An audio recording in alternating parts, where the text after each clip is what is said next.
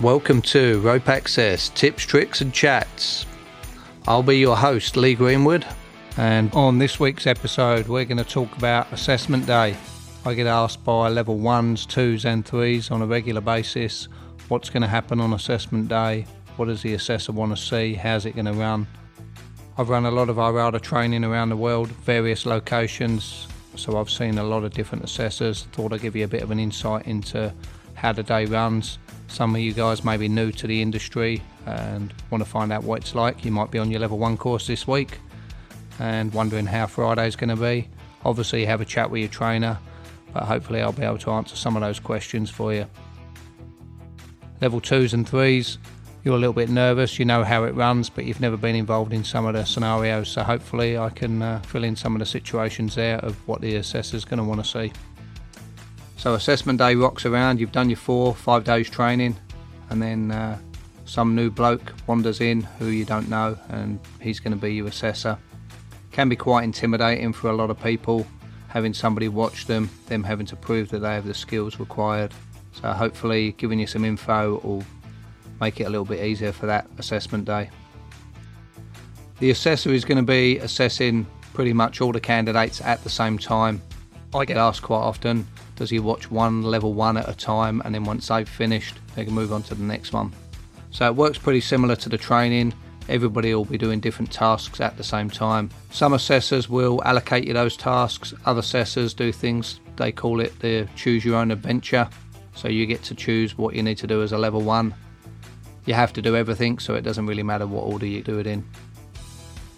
With some assessors, they will take you up to the classroom and uh, have a bit of an intro.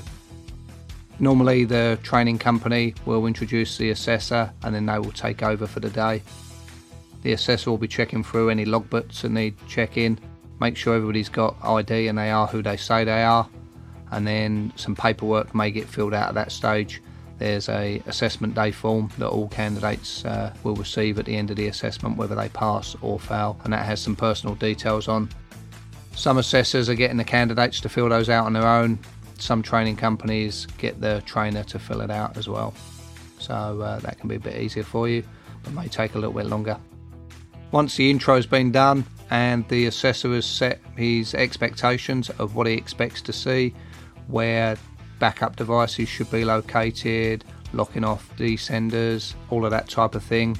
then it's normally onto the uh, training floor.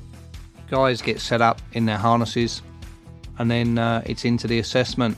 There may be a few more questions. Some assessors like to ask various questions to level ones, twos, or threes about the equipment, about its usage, maybe some things to do with its standards, how you can see if it's worn, and all those type of things and then it's into the practical part of the assessment and you'll be going around. The nice thing is, all you have to do is one of everything. So as a level one, you need to go past a re-anchor once, past a single deviation once, aid climbing once, and work your way through the list. Obviously, avoiding those minor or major discrepancies, which uh, can be a thing that intimidate people a little bit, but that's uh, that's part of the game of passing an assessment. Once you've achieved all of the uh, positive outcomes with all of the manoeuvres, the assessor will most probably congratulate you and then uh, get you to remove your kit, pack your gear away, and then there'll be some documentation that needs filling out. And he will give you a, a piece of paper. It's a yellow form at the moment, so off the assessment form, there's a copy that you get to take. That's valid for 60 days, and that means that you can go out there and work as a IRATA rope access technician no problem at all. And what happens next? The member company will fill out some documentation, send that over to IRATA head office, and they'll upload some documents into their IOS system. And then you will be sent a logbook, a certificate, and an ID card that will come in the post. Some companies have that sent directly out to the candidate, other companies have it sent to them and then they forward it on to you. When you do receive this information, make sure that you take all of it out of the envelope. We've had people who have got in touch three or four weeks after they've received it saying, I didn't receive an ID card. They most probably did. It's all in that envelope. It might have fallen to the bottom in the corner. So make sure you empty everything out and then uh, you're good to go. Once again, guys, been really good. Uh, thanks for listening. Love to get some feedback from you guys. You can comment below. You can also find us on Facebook, Rope Access, tips, tricks, and chats.